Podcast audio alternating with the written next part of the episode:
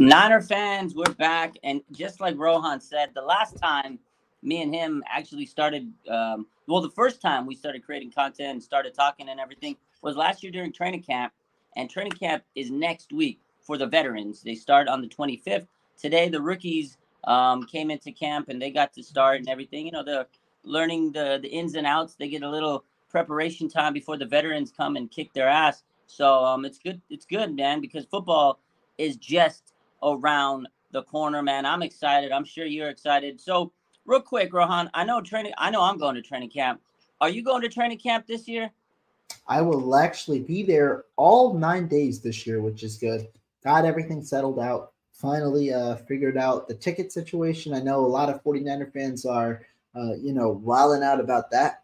Crazy. Fan base got a lot of love this year. But uh, we'll be there all nine days, so we'll be able to report and uh, do what I did last year again this year for all nine days.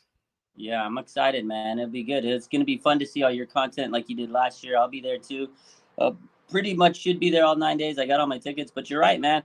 Ticketmaster, they couldn't handle the Niner gang, man. Those tickets, it was so, like, I had someone that I knew I was going to get tickets, but I just like to get extra just in case. Just, you never know. And, man, those tickets, it was so hard to get tickets. The queue was going crazy. And then by the time you get past the queue, the tickets were out. It was a mess. Ticketmaster fiasco. They got to do better next year for the training camp tickets because the Niner fans want to go there. Make it a bigger venue. At, at the end of the day, they need to have all open practices at uh, Levi's Stadium next year. Make make it a, a grand event. But, um, yeah, man. Yeah. Excited. I mean, I'm that excited. was a, it was a very interesting ticket release. Really, I was looking, I was just wanting to get one for my brother. Uh, for him to accompany me one day. And, uh, yeah, waiting there. That was uh, an interesting wait for sure. It was. It was. So, um, welcome. Uh, hey, you know what? Welcome back, everybody. I know I haven't been on live for long, so welcome to the chat. What's up, everybody? How's everybody doing? Hope everybody's been doing good. Um, you know, having a good off season, whatever you guys have been doing, maybe taking a vacation, traveling, working, whatever you're doing. I hope everybody's doing well. But guess what? Football is here, and that brings us with, you know, what, what we got to talk about. So, there hasn't been a lot, obviously, because training camp's just starting. The offseason is ramping up. Players are kind of just making sure they're training, getting their bodies right um, for the start of camp next week. And like I said, rookies are there, and they're they're getting, you know, uh, ramped up before everything goes next week. So one of the sagas right now, you know, before we get to anything really big, uh, Rohan and I were talking behind the scenes. There's, there's something going on with the running backs in the N F L. As we know, a lot of these guys have kind of, Um, held back, held out, and they didn't really sign their contracts. Saquon Barkley, Josh, um, you know, Richards from, uh, or Josh Jacobs from the the uh, Raiders, and then uh, Tony Pollard, right? They didn't get signed. Yeah. And C M C, you know, he kind of went to back for them. He goes, "It's crazy that none of these three guys are getting the money they want." Like all the running backs are, are backing them up.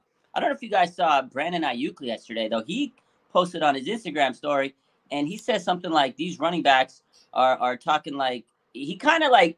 threw shade at the running backs, right? Like he threw shade at the running. I was like, oh damn, B. I, nobody posted it, but I saw it on his story. Like he was throwing shade at the running backs. He was like, these running backs think they're somebody. His wide receivers hold themselves in in high light. Like they're the, the divas of the N F L, and they know they get the big money making um, contracts. But then it goes back to with C M C. Like they paid him a lot of money. They they traded a lot for him last year at midseason point for a running back, and and the league doesn't really respect running backs. It seems like like it's it's. You know, you get a guy, bring him through a couple of years, you let him wear out his legs, and then when it comes time to pay him a contract, they're like, ah, we'll go with the rookie. We'll save some bucks. So, so what do you think? Do you think C M C is worth what we gave up to get him? Do you think running backs should be at higher value? Like, what, what what's your take on the whole situation? There are two portions of it, right? The running back portion and the Christian McCaffrey portion. The way that I look at it, right, when we talk about the running back portion specifically, I, I mean, it's uh, as unfortunate as it is, that's just the way the N F L is. The 49ers, the, the running back situation with the 40, I mean, not the 49ers, but in the, in the, in the N F L, running backs in general have short shelf lives, uh, shelf lives. And I mean, the big really escalation to where we got today was the twenty seventeen offseason where guys like Todd Gurley got a six-year, ninety million dollars contract and quickly flamed out due to injuries. Ezekiel Elliott got a six-year, ninety million dollars contract. He got cut midway through this deal. The Dallas Cowboys had to eat a lot of cap and really probably was there longer than expected when his production could no longer match what his contract was worth. And so you you see some of these bigger deals and you think to yourself, wow, most of these bigger deals really haven't, they they haven't panned out. And that's where the reluctance is to shell out a four-year deal to a running back who already has four years of big-time tread on their uh, on them. In Saquon Barkley's uh, case, it's five years with the likelihood of injury history. And I wrote an article about it earlier today, and here was kind of my takeaway for it. If you're a rebuilding team or a team not ready to contend yet uh, uh, for a Super Bowl, it's tough to really warrant shelling out big money to a running back, understanding that while they they possess solid value for maybe the offense, they don't possess solid value in terms of overall capability. But if you're a team like the forty-niners and you have the money to do so while also having a strong infrastructure able to contend, that's where it's okay. And that's really made with a cheap quarterback situation where the forty-niners are probably paying their quarterbacks around fifteen million dollars total for three quarterbacks this year, whereas a lot of teams are paying a hell of a lot more for their quarterback situation, even if it's only in a, as a middling quarterback situation as well. And so that's where I'm kind of like uh, looking at it overall. And let me talk about Christian McCaffrey specifically, because he holds a, a, a significant amount of value to this forty-niners offense. I dubbed him the M V P of this offense last year, despite him playing in only ten games, because he averaged over one hundred, one hundred all-purpose yards a game. He averaged around one hundred twenty, uh, was a significant receiving threat alongside a a, a solid rush uh, rusher, you know, on the ground. And really, it's just his ability to open up the entirety of the offense, because defenses really gravitated toward McCaffrey, freeing up open receivers. And also, it's a perfect checkdown option where you're guaranteed to get a few yards. And that made the job easier for quarterbacks, both Garoppolo and Brock Purdy, to go through progressions. And so the value he provides to this team, mixed with the, uh, the combined with the uh, Kyle Shanahan offense, I think warrants this deal, even though McCaffrey, you know, has had an injury history in the past. And the other portion of it is the guaranteed money allotted in this deal. It was a three-year, thirty-six million dollars deal when San Francisco acquired him. Zero of that was guaranteed. Now, McCaffrey got some guaranteed money with the restructure, but the forty-niners still have some flexibility with this deal and when they can move off of McCaffrey should they need to. Now, obviously, the hope is that you keep the tread on him a little lighter throughout the regular season over the next three years so that you can get, uh, get the maximum amount of production for the majority of his prime. But I think McCaffrey is a unique case based on the fit and based on the way that he's utilized as well as his contract situation, whereas some of these other players looking for bigger deals, mm-hmm. I think that it's tough to warrant it when you have players that, you know, you can get good running backs in the undrafted portal. You can get good running backs in the draft with so many talented running backs consistently being pumped out in the draft that can come at such a cost-controlled price. Yeah, it's unfortunate for the running backs. You know, I feel for them. I mean, obviously, they're not going to be making these fifteen million dollars a year contracts. Nick Chubb maybe is the exception. Um, you know, very few running backs are going to get that money. And it, there's a couple of things. Like you said, you know, you have a guy like C M C, and in forty-niner, Jeff made this comment that, you know, running back, a lot of these running backs are not as versatile as a guy like C M C because he could catch out of the backfield, he could run, he could do, he could do a lot. He's he's a dual threat type running back, right? Like a Roger Craig type guy, Marshall Faulk, and those are your dime a dozen type guys. You know, a Debo, like he's a dual threat wide receiver, like the right the the wide back. So not a lot of guys can do that, and not a lot of teams run a run heavy offense. Like running is important in the N F L, play action, all that stuff, but a lot of these teams, they air it out. It's it's it's an offense. It's an air raid offense. Let's be honest. It's passing rules the league nowadays. And running backs, you like you said, you can find a running back in the sixth round of a draft, undrafted, seventh round. And there's a lot of committees in most teams, right? Some teams, they don't even have a star running back. Like running back one, they have three guys. You know, the forty-niners, although they do have C M C, the star, oh, they do still implement, um, you know, a bevy of running backs, a, a committee, because they don't want to get the injuries. And what have we seen over the last couple of years? A lot of injuries, even though they had great running backs, right? You got Elijah Mitchell. And this year, too, just like you said, with all these other running backs there, they can lighten the load on C M C and get the ba- most bang for their buck with what they're going to pay for him, um, and, and stretch out his years. Because, again, as we know, running backs get the most hits on the team. They take the first hits usually, and they take the, you know, those weird helmets to the leg and, and those kind of uh, unfortunate hits. So, you know, having a lot of running backs is good for many teams. And then, you know, let's say it's middle of the year, your guy that's running the bulk of the ball, he gets dragged down with a hamstring injury. some guy that was a sixth-round pick all of a sudden is a star of your running back uh, committee now. And it just doesn't help you justify paying these guys a lot of money. It's unfortunate. I get it. I'm glad that they're all rallying together. Maybe they should get a union, but it, it, it is unfortunate. The running back's not valued as it once was ten, twenty, fifty, you know, twenty-five years ago. It's just the game, man. I think Zeke Elliott probably ruined it for everybody with his big contract. But um, speaking yeah. of contracts, I want to use this as a perfect segue to a guy that should be getting an extension. We've talked about him a couple times. Um, he's the top rusher um, rating-wise on Madden. He was the reigning defensive player of the year. He's former rookie of the year, defensive rookie of the year. You might know him, Rohan. His name is Nick Bosa. He's never heard of him. Never soon. heard of him. You never heard of him? Well, he's a star on the forty-niners. Now that you cover the forty-niners, you might want to get to know him. This guy is a world-class athlete. The guy's got muscles on top of his muscles. Nick Bosa contract, what is your prediction? When do you think they're going to sign the dotted line? I think it's going to be Monday, the day before players meet. Um, uh, training, the veterans come down to training camp. I think it's going to be Monday. We're going to have a hell of a day. And then Tuesdays, they're going to show all the content of Nick Bosa and signing the contract because he's in the building. I think it's going to be Monday. I think I'll go a little later. I think it's going to be week two of training camp, um, probably the beginning of August. And I don't think it's anything because of bad blood necessarily, but more so in the case of Nick Bosa, there's not necessarily a, a reason for him to be on the field.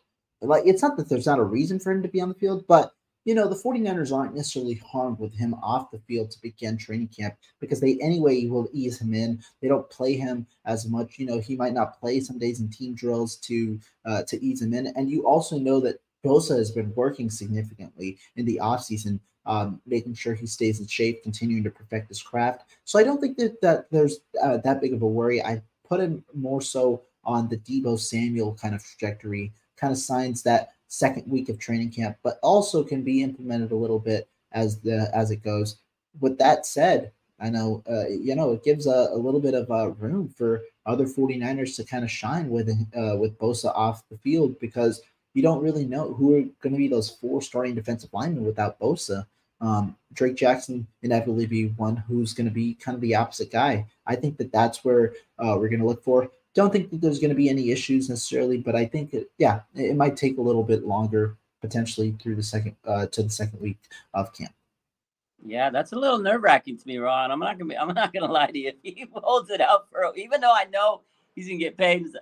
I, I just wanted to get done so camp can start, and we're all happy. We're all singing "Kumbaya." We see Nick Bosa and Trent Williams that first week. I, I mean, because that's always a a great sight, you know, at training camp, and and just to kind of have a sigh of relief because you know how these you know how it gets. Niner fans get a little antsy, especially if someone holds out. We saw the whole Debo situation, and obviously, I don't think there's any bad blood. I think it's just a matter of getting the guaranteed money, you know. But I do hope it's sooner rather than later.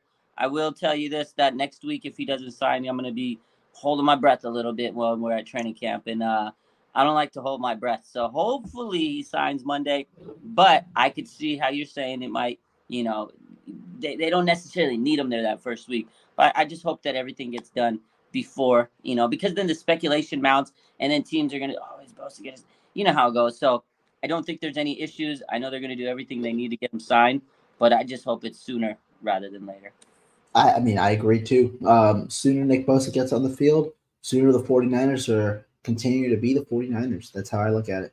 He's the guy, man. There's so many good, uh, and Hargrave, I'm so excited to see Hargrave next week. Oh my God. I'm I'm super, super excited to see uh, Javon Hargrave finally on a forty-niner uh, jersey next week for the first time. I'm, oh man, I'm, I'm that guy. It just, it just gives me chills knowing that he's going to be on the same defensive line as Nick Bosa, man. Woo.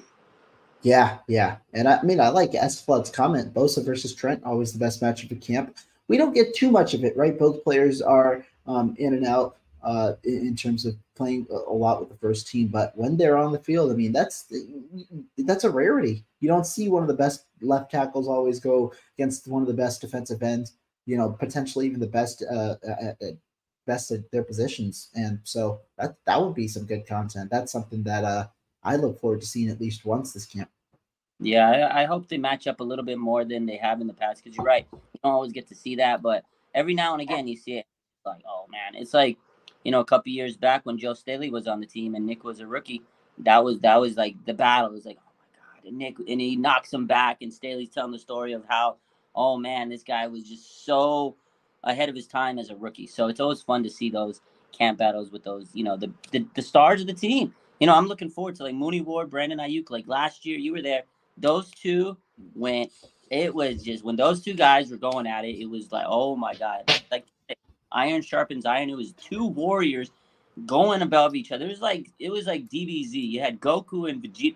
It's like they're cyan mode. Nobody else on the field mattered, and they were going at each other. I'm I'm excited for these the star. One matches. More. I've got Ayuk and Fred, man. Uh, uh, are you gonna see some more fights? I, yeah. Kind of like. Oh that. yeah, like that's, that, that was great. That was I kind of like that. Yeah. Oh my god. Um. So let's get into, um. Obviously, the big story this offseason. Well, every every offseason for the 49ers. Uh, we talked about this behind scenes before we started. Quarterback. What? Where is the state of the quarterback, Rohan, going into training camp? Like, obviously, Trey Lance has worked his tail off this offseason. He's been training, you know, in T C U. He was there this weekend with the Patrick Mahomes as quarterback coach, as he's been um, all offseason training with him. Um, Brock Purdy off off-site in uh, Jacksonville, rehabbing, throwing, and stuff like that. And, and, of course, there's Sam Darnold.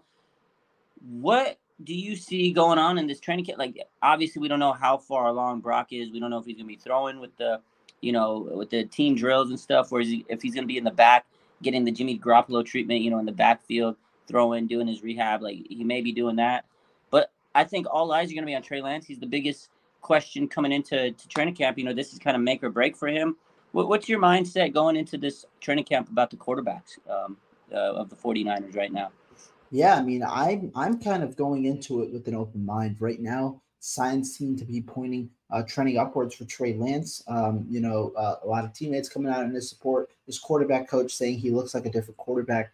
I mean, that's that's the big thing. I mean, it seems like he's continued to improve, and there was some improvement uh, ahead when he was in the offseason, ahead of minicamp and O T As. Seems like some more improvement now. So, you know, you'll you'll see a little bit. I'd assume expect another back and forth between Lance and Darnold in terms of rep count.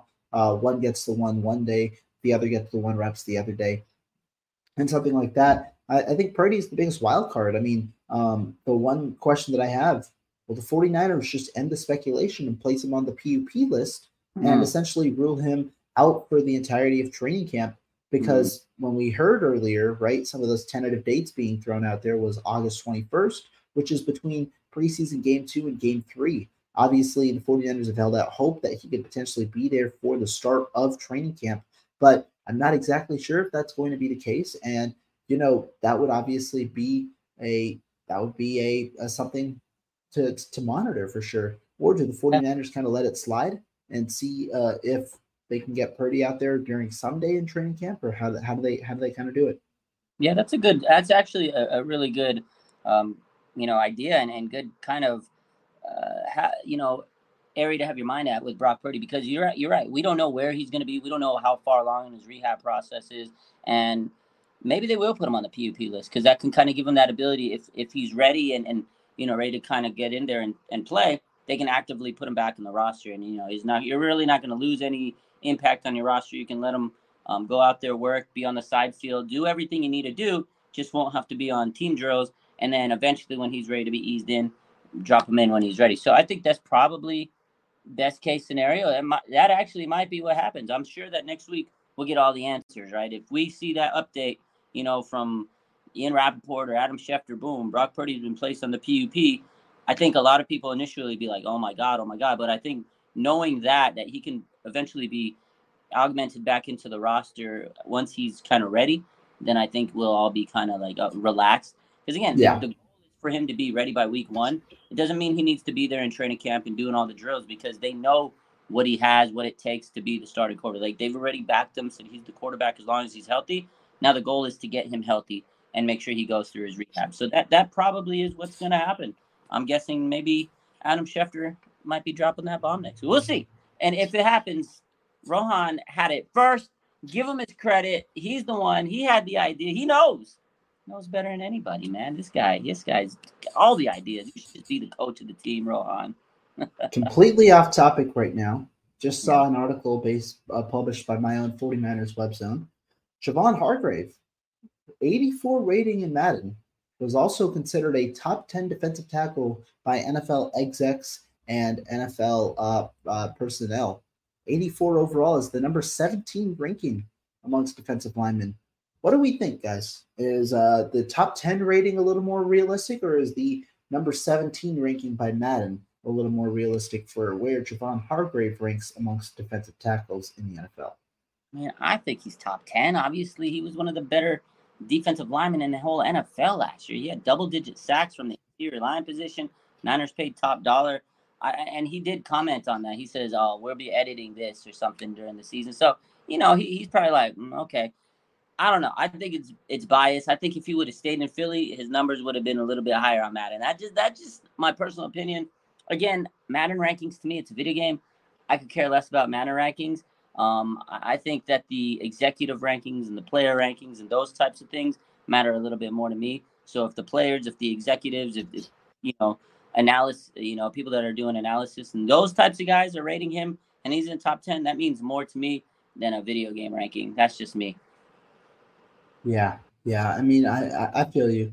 And, uh, I mean, I don't think it's gonna, I don't think it's gonna bother them that much, but, uh, interesting to see, you know, especially cause I just saw forty-niners, uh, or uh, Javon Hargrave be ranked, I think it was number six defensive tackle in the N F L and coming down all the way to seventeen. Yeah, I agree. And, and, uh, this is a good comment from Flood. He says, Hargrave is an upgraded version of D J Jones, D J Jones. And we all know the impact of D J on the Niners. And, and yeah, this is the type of impact I think that, you know, Hargrave's going to have, e- even bigger than, than D J Jones. You know, him and Armstead are just going to open up so many lanes. They're going to just terrorize centers and, and interior linemen. It's just going to make Nick Bosa's day so much easier. And that's what we need, because last year, what was it? You know, in the playoffs, we kept saying, we're like, Bosa looks tired. He needs help. He needs help. And they got it for him. And that's Javon Hargrave. That's, this is Nick Bosa's help.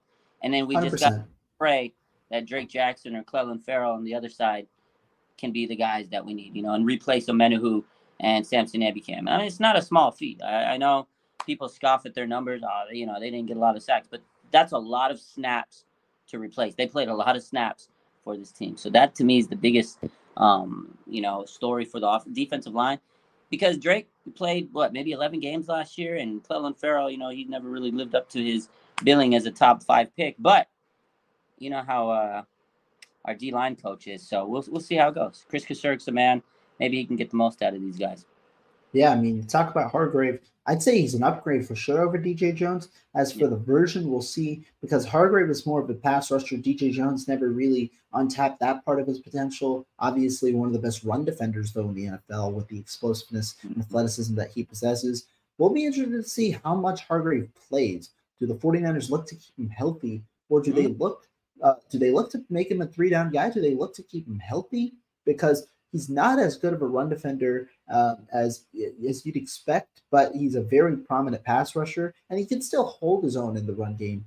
forty-niners do, though, have guys like uh, you know Kevin Givens, who's more of a pass rusher, Kalia Davis, even Javon Kinlaw, who reportedly is healthy the entire offseason for the first time ever, and doctors have said he looks a lot different uh, uh, medically, that is, and so That that that's something to, to keep an eye on. The point, though, being they have depth. Are they going to use it and continue to operate the way that they have before? Or are they going to, um, you know, try and implement these three-down players like Javon Hargrave and maybe give up a little more in the run game to keep your best players on the field overall? Yeah, at the end of the day, we got to keep our best players healthy. And you're right. It's, it's going to be a strategy of how they implement these guys, um, because you want to keep your best players healthy for the playoffs. Um, and you're right. You know, he may not be the best Um, uh, run defender compared to where D J Jones. D J Jones was a phenomenal run stuffer. A little bit different game, but this guy's a great pass rusher. So you're right. They do have a lot of depth. Kalia Davis is a guy I'm intrigued to see. Rookie last year, basically redshirted. Um, and, and I like uh, some of those other guys. Javon Kinlaw, I'm not going to hold my breath on him, but if he could come in and, and give us some snaps and be productive, I'll, I'll take what I can get. If he stays healthy and gives us production, that's icing on the cake. So we'll see. But I am very excited about Hargrave. Uh, moving on. Good question from Paul. He says, do you guys know anything about the Luther injury? I know you basically were um, one of the first people to kind of report on this on WebZone. Um, there, he's on the P U P list. There's no really specifics that I've seen, but maybe you have some insight on the injury there, Rohan. No, I mean, uh, I haven't heard anything necessarily on the Leader injury at the moment. I'm assuming, though, as training camp comes, Kyle Shanahan will speak with the media soon, and that'll be clarified there. It seems like it was an injury sustained between minicamp and between O T As um, because it, I don't think it was an injury prior, because he would have been placed in the N F I list if it was prior to him being drafted. He was also present at O T As and minicamp. Maybe it happened at the end of that portion, but it seems like it could have happened recently. Um, but P U P list, I wouldn't be too worried necessarily in that you can be activated anytime prior to training camp, but it's somewhat of an indication that an injury does exist and that he might miss a little bit of time at the moment, and they want to keep a roster spot open. Okay, so if they have to bring someone in, they can, correct? Essentially, yes, they can now. Very good, very good. Well, maybe they just wanted to put him on the so they can go sign Yannick Ngakoue next week. I don't know. I'm just throwing that out there. Probably not, but, you know, we'll see how it goes. Um, real quick, uh, Flood says, can we have an educated discussion about the right tackle position? What say you about Colton McKivitz? I don't know if I've asked you this question, but as time goes on, I'm not worried about Colton McKivitz. I think he's going to be a solid starter. I think he's going to hold it down. Just the biggest thing for me is I just hope that the starters stay healthy, because I think we have a pretty formidable offensive line. I honestly don't know what to expect when it comes to uh, Colton McKivitz, right? Um, I've seen him before. I haven't necessarily been as impressed as some other people with the way that he has, uh, the way that he's played. But overall, I think that, you know, the 49ers had a plan. And I mean, I'm at least curious to see how he performs, understanding that, um, you know, understanding that Colton McKivitz, he's a guy who has really done most of its work behind the scenes. I'm interested to see how does he perform now. Um, but Sam last year, wasn't as impressed with him last year, but he's gotten a couple of years now of development and now has a solidified spot rather than being a swing tackle guy. And so I'm, I, I'm, I'm interested to see how it is. My biggest discussion, though, when it comes to right tackle isn't even with the starter. It's with the backup, because I don't think there's a single backup right now I feel confident with at tackle for the 49ers, be it left or right tackle. You've got guys like Jalen Moore, Matt Pryor, even Leroy Watson. I'm not confident with any of those three options. And what I said recently is we know Trent Williams is bound to miss maybe three to four games, you know, a year, just with uh, the way that uh, with rest, with health and things like that. Who's going to play that spot of duty now? Because they trusted McKivitz before and he was solid, but they don't have that option anymore. And Brunskill, you know, he's gone. Who do they trust? Do they go out and try and get another guy? Because right now I, I'm not that confident in the options that they currently have. That's my biggest question, maybe even with the entire roster. Who can be a backup offensive tackle on this team? Do they try out Burford there? That's an idea Marco and I have floated. Um, do they try out, you know, do they even try out Nick Sakel out there? We'll see, but not too confident in the current options at the moment. Yeah, that's why I said I'm okay with the starters. I think that the start, I, I don't have any problem with McKivitz. I think, and like you said, you know, he wasn't great the last few years, but it, again, he was developing. He didn't get a lot of snaps and reps. But I mean, in the grand scheme of things, he's replacing a guy that most of the Niner fans, you know, he lives in infamy, Mike McGlinchey. Like, people desecrated. Like, this guy, you mentioned Mike McGlinchey to about ninety percent of the fan base on 49ers Twitter. They'll burn him. They'll put his name and, and you know, just blast him, right? So if this guy can be a, a solid pass rusher, I think we'll be okay, because that that's what Mike McGlinchey was bad at, is pass or pass protecting. Now, he was a good run blocker, so Colton McKivitz will have to learn, you know, the schemes and be able to execute, because run blocking is huge in this system. But I think he can stand up and block well. But again, you're right. The starters, I'm fine with Trent Williams. He may miss a few games. He's getting older, and you want to kind of have that load management to make sure he's healthy for the playoffs. Um, you know, Banks and Burford, they're solid. You know, will they be able to improve upon their first years last year? And Brendel, he surprised me last year. That's why I think as far as the starters, I'm not too worried, because I was one of those guys that was like, oh, my God, Jake Brendel's going to be starter. And he proved me wrong. And he went up the development path with the 49ers. So I have some faith with McKivitz, but you're absolutely right, Rohan. You hit the nail on the head. I'm a little worried about the backups because I don't have any faith in these guys. Jalen Moore, I don't even think he's going to make the final roster. He might, just because they don't have a lot of depth on the backup lines, right? Um, and, and then there are a lot of rookies, you know, Nick Sakel, we don't know what he's capable of. Jason Poe, like, they sound great. They have a lot of hype.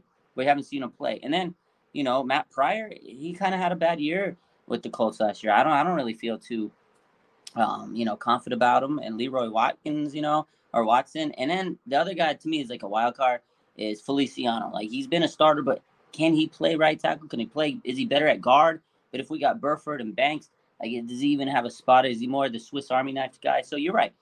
The the the secondary line, if there's any injuries, a lot of questions. So I pray that this starting offensive line doesn't have any injuries, because there's a lot of question marks behind them. But we'll see how they look in training camp, because, you know, that, that to me is the biggest question. If the offensive line sustains any injuries, will we be able to have a good enough offensive line to keep the quarterback healthy? Because what has been the issue over the last couple of years, offensive line goes down, gets hurt, leads to an injury on the quarterback, and then the whole situation spirals out of control.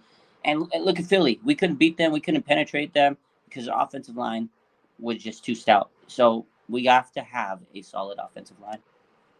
No, I, I agree. You got to have a solid offensive line. And uh, overall, when you talk about the offensive line as well, um, I mean, last year was good. And last year I predicted it was good. I, I said before the uh, after training camp, based on what I saw, I didn't think that there was going to be issues like a lot of people thought. A lot of people said this offensive line might be one of the shakiest position groups of the team. I didn't think so. I thought if Mike McGlinchey was going to be ready week one, because there were questions surrounding that torn quadricep injury, I thought this team was going to be a top fifteen unit, maybe even top ten. And they even they even beat my expectations, because they were well within probably they were probably in that top ten range, somewhere in that back end of the top ten when it comes to offensive line. I'll look again this year. We'll see how it is. But I'm not worried about the interior. I think there's strong depth. John Feliciano is one of them. Um, you've got guys like Jason Poe, Nick Sakel uh, there. You've got options on the interior, even with the departure of Daniel Brunskill. Really, though, more worried about the outside and the depth there. Yeah, I agree one hundred percent. Um, we'll see what happens, but I think I have the same concerns as you. And and like you said, last year, I mean, that offensive line definitely outplayed what I thought they were capable of. So shout out to them. You know, they know the talent. The team knows the talent. The coaches know it. And they usually get the most out of these players. At the end of the day, they usually do a pretty good job of developing these players. So we'll see. I'm excited. Um, but, yeah, that's definitely going to be one of the big question marks coming into training camp, as expected. You know, that's always a big question for the 49ers. Offensive line, you know, we have to be able to protect the quarterback. Um, as I said, you know, that's one of the issues that we've had over the last couple of years. So we'll see what happens.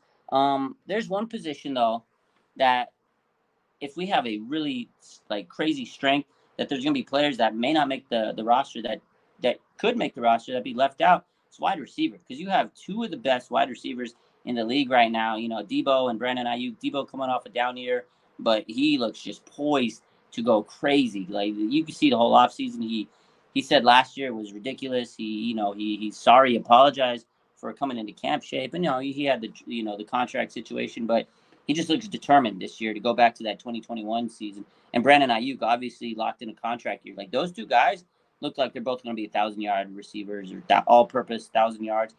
But even behind him, there's some solid weapons. You know, I think that's going to be a hard uh, position to crack. But uh, what, what do you take on? What's your take on the wide receiver spot? I think wide, Debo and Ayuk might be the they could make a case for the top wide receiver duo in the N F L. It's they're going to have some fun this year. No, I agree. I mean, I think that they could be a very, very good uh, wide receiver duo, especially because you've got two guys that are motivated for different reasons. Brandon Ayuk, fresh off a one thousand-yard season, he's a strong candidate to repeat his performance from a season ago, especially when you consider the fact that this is essentially a contract year for him. Next year, he's going to be eligible for an extension, and I think the 49ers make their decision on him next year. It's, do they keep him, which seems, which I would lean to right now, meaning they're going to have to pay him, or do they move on from him and maximize off his trade value, which means, you know, it's dependent on what he does this year.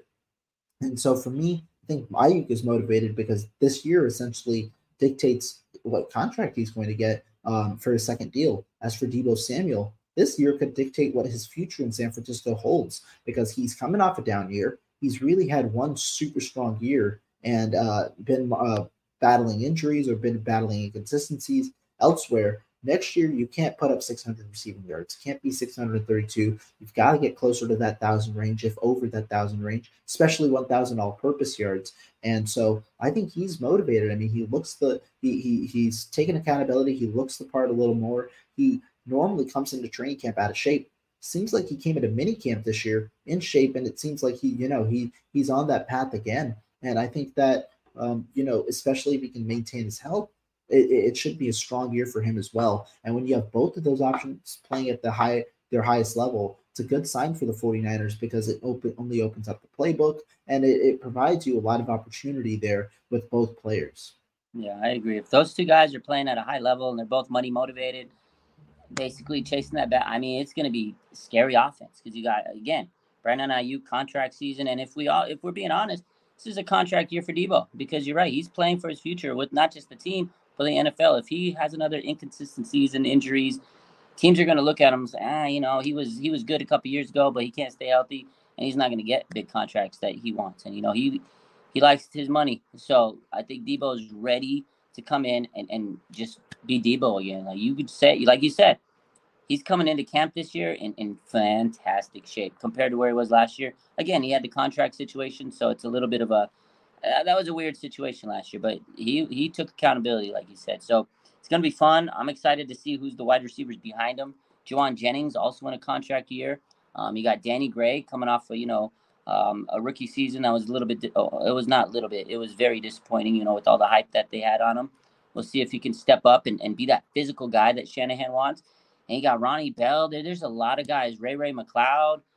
Wide receiver is pretty deep position on the 49ers. And some there's going to be some really good players that don't make the final roster. I think they keep five. They could make six, but it's going to be hard to crack the fifty-three man roster overall. And to me, wide receiver is going to be one of the the most entertaining battles in training camp. I, I, I really think so. No, I agree. I, I do agree. And the way that I look at the wide receiver position is probably a little different than others. I know a lot of people want to see Danny Gray on the field. However, I, I, I urge to air caution again for the twenty twenty-four season.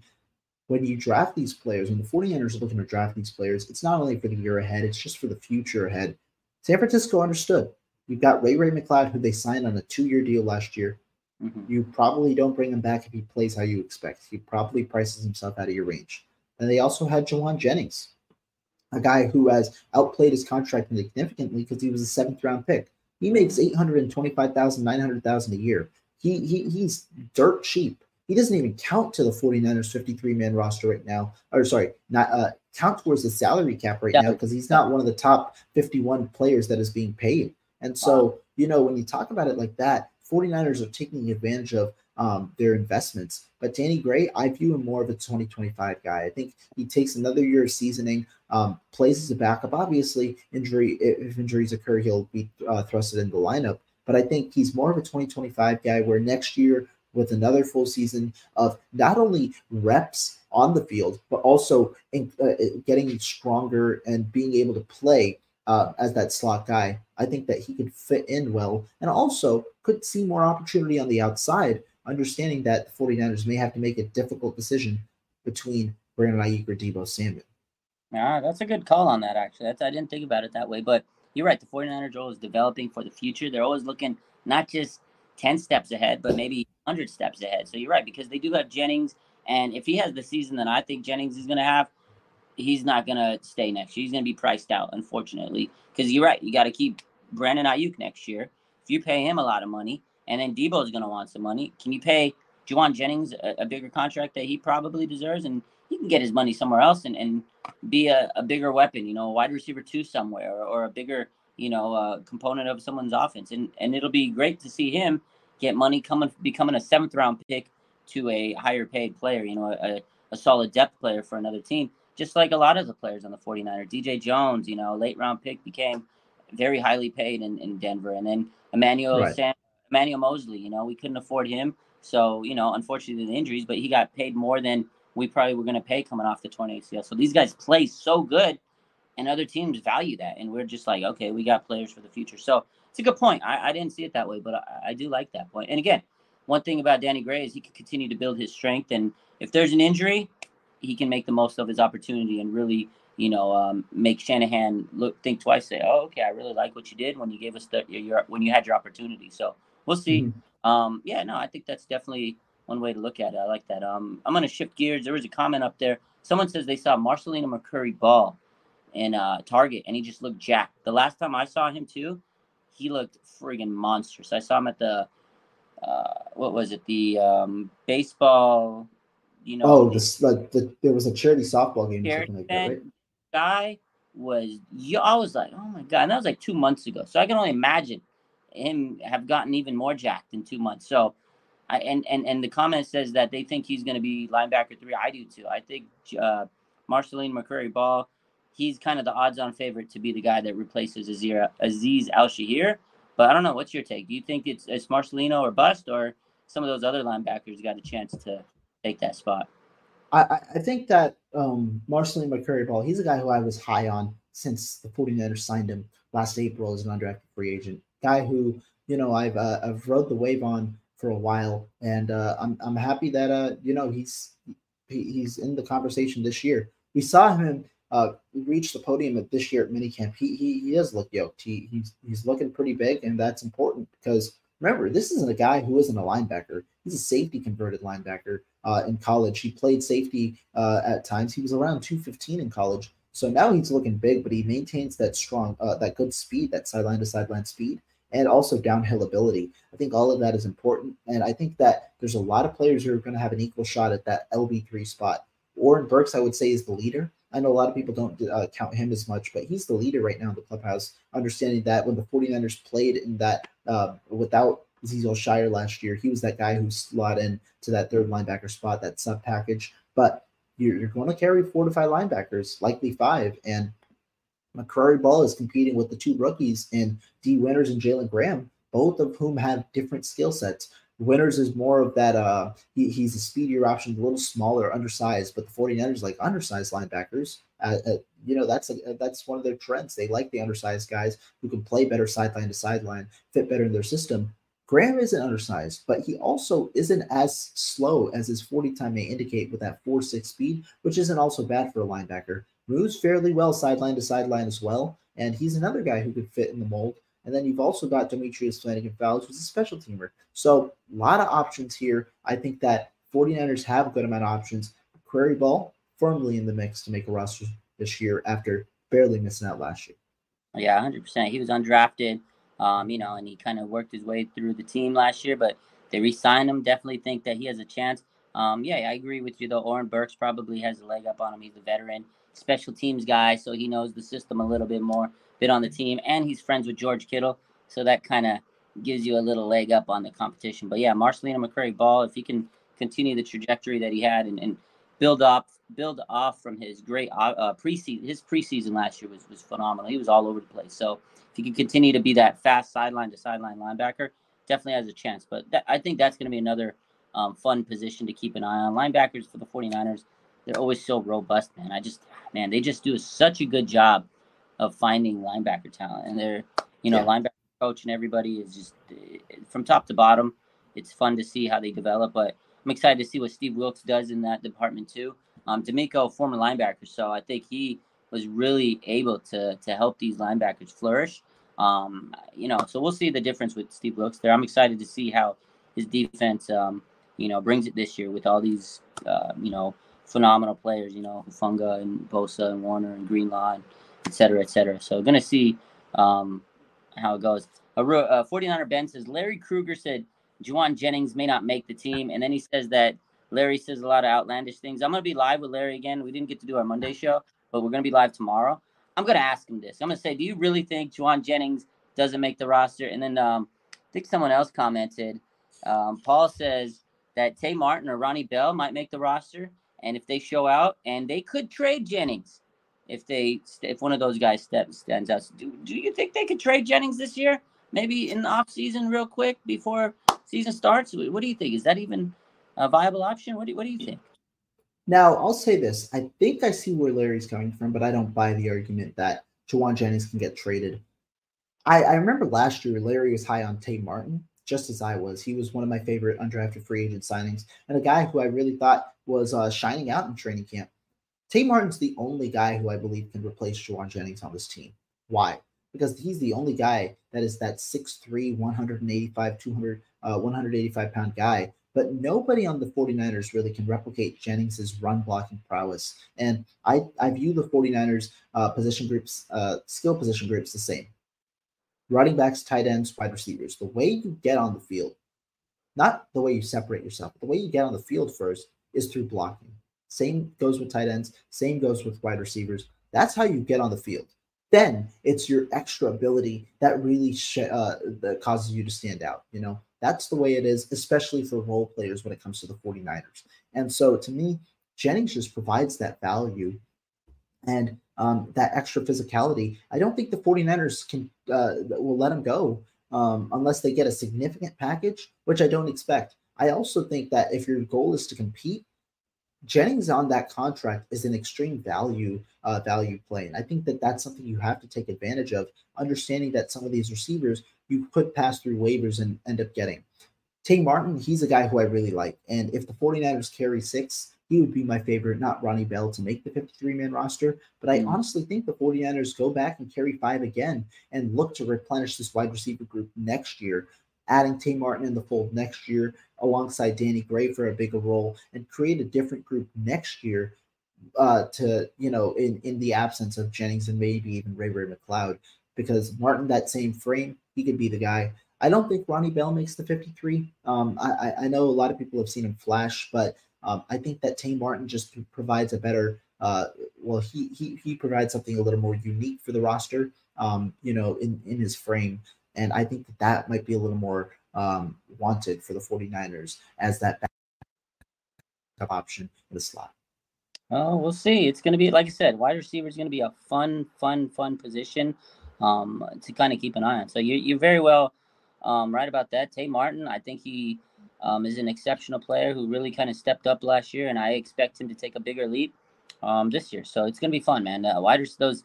Those back-end wide receivers that they're developing for the future, they got some good ones.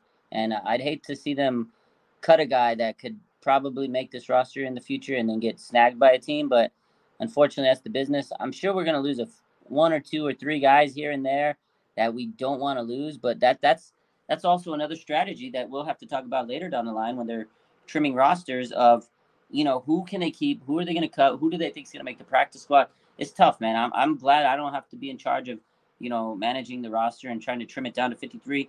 There's a lot of players that should be able to make it.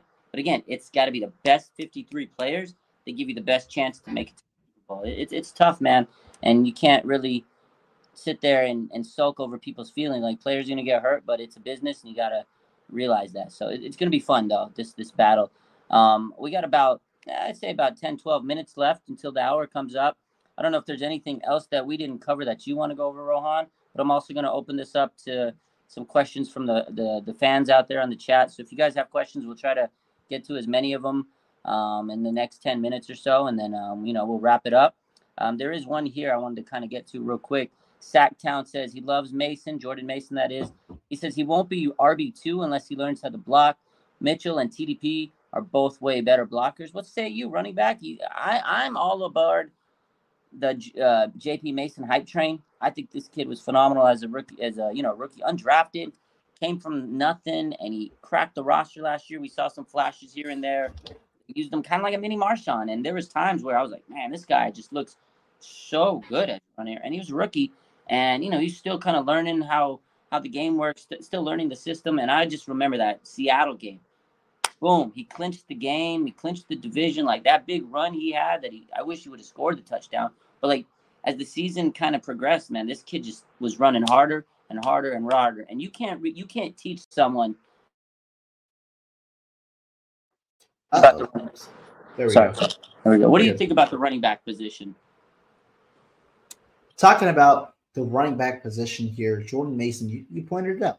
Mini Marshawn in a way last year, deemed the closer by his teammates for the way that he uh, physically was able to wear down opponents at the end of games last year. I think that he's a guy who definitely could see an, an, an uptick in his role. And to me, I think the most important part of that R B two spot for me is, it's an interesting one, but I think it's who can replicate Christian McCaffrey's skill set the most. Why do I say that? Well, the forty-niners found, hit the jackpot when they landed McCaffrey last year, and it's because of the way that his skill set revolves, uh, or his skill set opens up the way the forty-niners can attack the uh, opposing defenses, offense, uh, opposing defenses um, on the offensive side of the ball. They can stretch him out because they've got a viable check down option, one that they've searched for for a few years and really weren't able to get. Talk about the Jermichael Hasty's of the world and uh, all the different running backs that they've cycled through trying to get a receiving threat out of them. McCaffrey's really the first true receiving threat that they've had in the Kyle Shanahan era that has consistently come to play. I think that they want to replicate whoever – I'm not – nobody's going to be McCaffrey, but replicate whoever can best – or uh, play whoever can best replicate that skill set. And so to me, that to me, that's the big question of training camp. I've heard reports that Elijah Mitchell – sorry, Jordan Mason has improved his receiving ability, and not improved, but also gotten more of an opportunity to showcase it. I thought it was there as well last year in glimpses, gotten more of an opportunity to showcase it. So if he can become a better pass catcher on third down situations, you know, if McCaffrey gets cycled out, you have an option where you don't really change much in your arsenal. Despite the way that Mason runs, you don't change too much, and you're able to implement that same package and really create a bigger threat in Jordan Mason. He does have to learn how to block. That is one hundred percent true. And, um, you know, that that could very well indicate his, uh, dictate how his playing time goes. And that could have also been the reason where he doesn't play as much in year one, but because Kyle Shanahan does prioritize those pass blockers as running backs. We'll see if that portion of his game continues to improve, but I'm interested to see how his receiving ability continues to improve as well. Yeah, I agree with that. You know, and that's the big thing that Shanahan focuses on is, like, no block, no rock. He wants these guys to be physical. He wants these t- his teammates, his his team basically to be bullies. You know, and that's the reason why he challenges uh, these players, especially at wide receiver position, right? We've seen it before. Brandon Ayuk, Dante Pettis, and now Danny Gray. Is he wants them to be physical, and and that's your first step. If you can block, he'll give you the opportunities. And you're right, and and then. It brings us to the next question is, does T D P make the roster? And I think it's the same um, concept with, with Jordan Mason. If he can block, he'll get his opportunities. And in those opportunities he gets in training camp and preseason, he has to produce. And that's basically what it is. You have to do what these coaches want. And Kyle Shanahan wants you to be a willing blocker. And then once you get to that point and he gives you his opportunities, you have to make the most of it. If you're fumbling the ball, you know, you can't get the yardage. And that's that's your opportunity that you get. You may not get a lot. You have to make the most of it. And I think that's why Jordan Mason made the roster last year, is because in his small sample size, he just ran his head off. And he was running like he was on fire. And that's what Shanahan saw. And he's like, I like this guy's hustle. Like, his heart. Like I said, you can't teach that. You can teach someone how to block, but you can't teach that heart. So we'll see. And and I think T D P will make it if he can improve upon last year. And I think with Rohan, what he said is these guys need to be able to pass or, or catch passes out of the backfield. It's going to dictate every single running back on this team, other if your name's not C M C, is can you catch out of the backfield? Because if C M C goes down, somebody's going to have to be able to do that. And you don't want to shoulder – you don't want Debo to just be the guy that has to carry the load again, because if he does, he's going to get hurt again. So you want someone that can help out the whole roster in case C M C has to go down for a few games, which we hope it doesn't happen. But uh, Rohan's exactly right, is you have to be able to pass catch as running back to take some load off of everybody else on this team. So good questions. Uh, let's see what else we got um, out here. Um, let's take a few more questions. Let's see. Uh, Drunk Polish says, Mason has that dog in him. Um, Arun says, I'm worried about the tackle on the right side of the O-line. Yeah, we talked about that. I think Rohan mentioned that he's really worried about uh, the depth, especially at right tackle. Um, this is a good question from Flood. He says, what's the key to keep on Elijah Mitchell healthy throughout the season? What do you think? Is there a special key? I think, I, I don't know. This one's tough, right? Because the big issue with Elijah Mitchell is those knee injuries. And they're unfortunate because you pop, you get a helmet pop to the knee. It's one of those knee sprains that, you know, costs you six to eight weeks. And I, it's, it's tough because do you want him to give up a part of his physicality to preserve that health? Because if he gives up a part of his physicality, he's not Elijah Mitchell. And it's also the unfortunate nature of these injuries. But remember, when these injuries occur, the unfortunate injuries occur more and more uh, in that same area. It just becomes harder and harder um, to to consistently remain healthy. And so to me, uh, I, I don't know the answer to that question. And that's the hope. The 49ers can keep him healthy. My answer would probably be to, uh, you know, put him in a timeshare, limit his workload, but also allow him to operate freely when he is on the field, things like that. And I think the 49ers are in a position to do that because they've got three strong options that they trust, as well as, you know, all three of them in a way can take the bell cow role if they need to. And so I think they've got flexibility there. But the hope is Elijah Mitchell, hopefully you can remain healthy. Bet is that he won't. Hope is that he is. But the thing is, I don't think the 49ers are as worried about the injury scenario, understanding that they've got still two strong guys they believe in should that uh, situation occur. Yeah, I think they've safeguarded themselves in in, um, in the event if Mitchell does get hurt. I mean, I hope he doesn't because he's very talented. We see what he can do. Like him and C M C, if they can be healthy together, man, that's a nasty duo. But kind of going back to what we were saying about Juwan Jennings, Mitchell to me is a guy that if they have to, push comes to shove, and, and those other guys like Jordan Mason, like we talked about, and T D P, if they really step up, I think they could trade Elijah Mitchell and get some value out of him instead of having to have another unfortunate, you know, injury laden seasons, because this offense is all about physicality. And like you said, um, in, in order for Mitchell to stay healthy, maybe you got to take away some of that physicality. I don't think Shanahan wants to sacrifice what makes this roster what it is, is the physical running.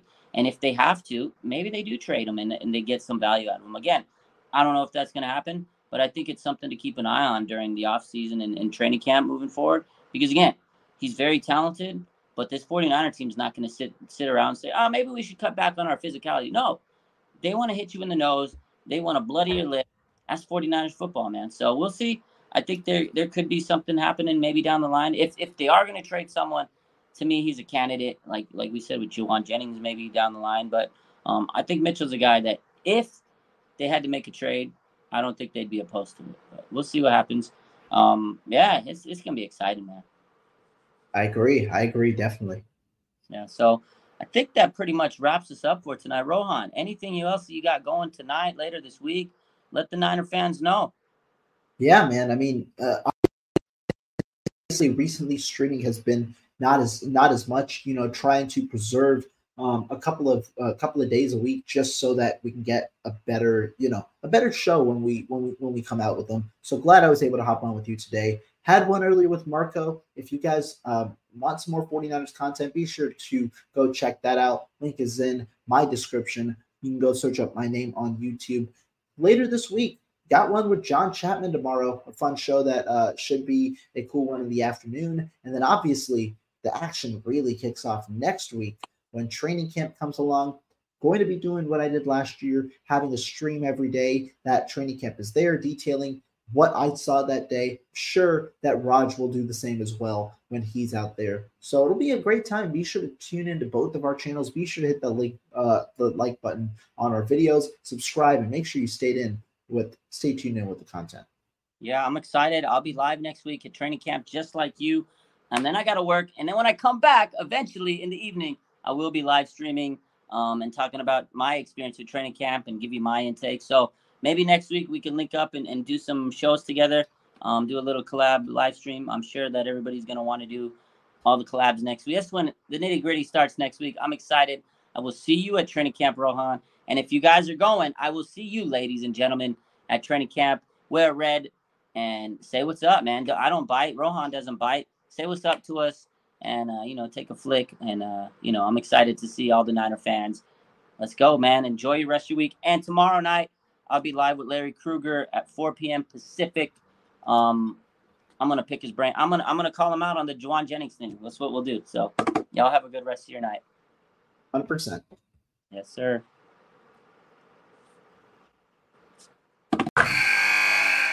Wilson, you sent the game-winning email at the buzzer, avoiding a four fifty-five meeting on everyone's calendar. How did you do it? I got a huge assist from Grammarly, an A I writing partner that helped me make my point. And it works everywhere I write. Summarizing a doc only took one click. When everyone uses Grammarly, everything just makes sense. Go to Grammarly.com slash podcast to download it for free. That's Grammarly.com slash podcast. Easier said, done.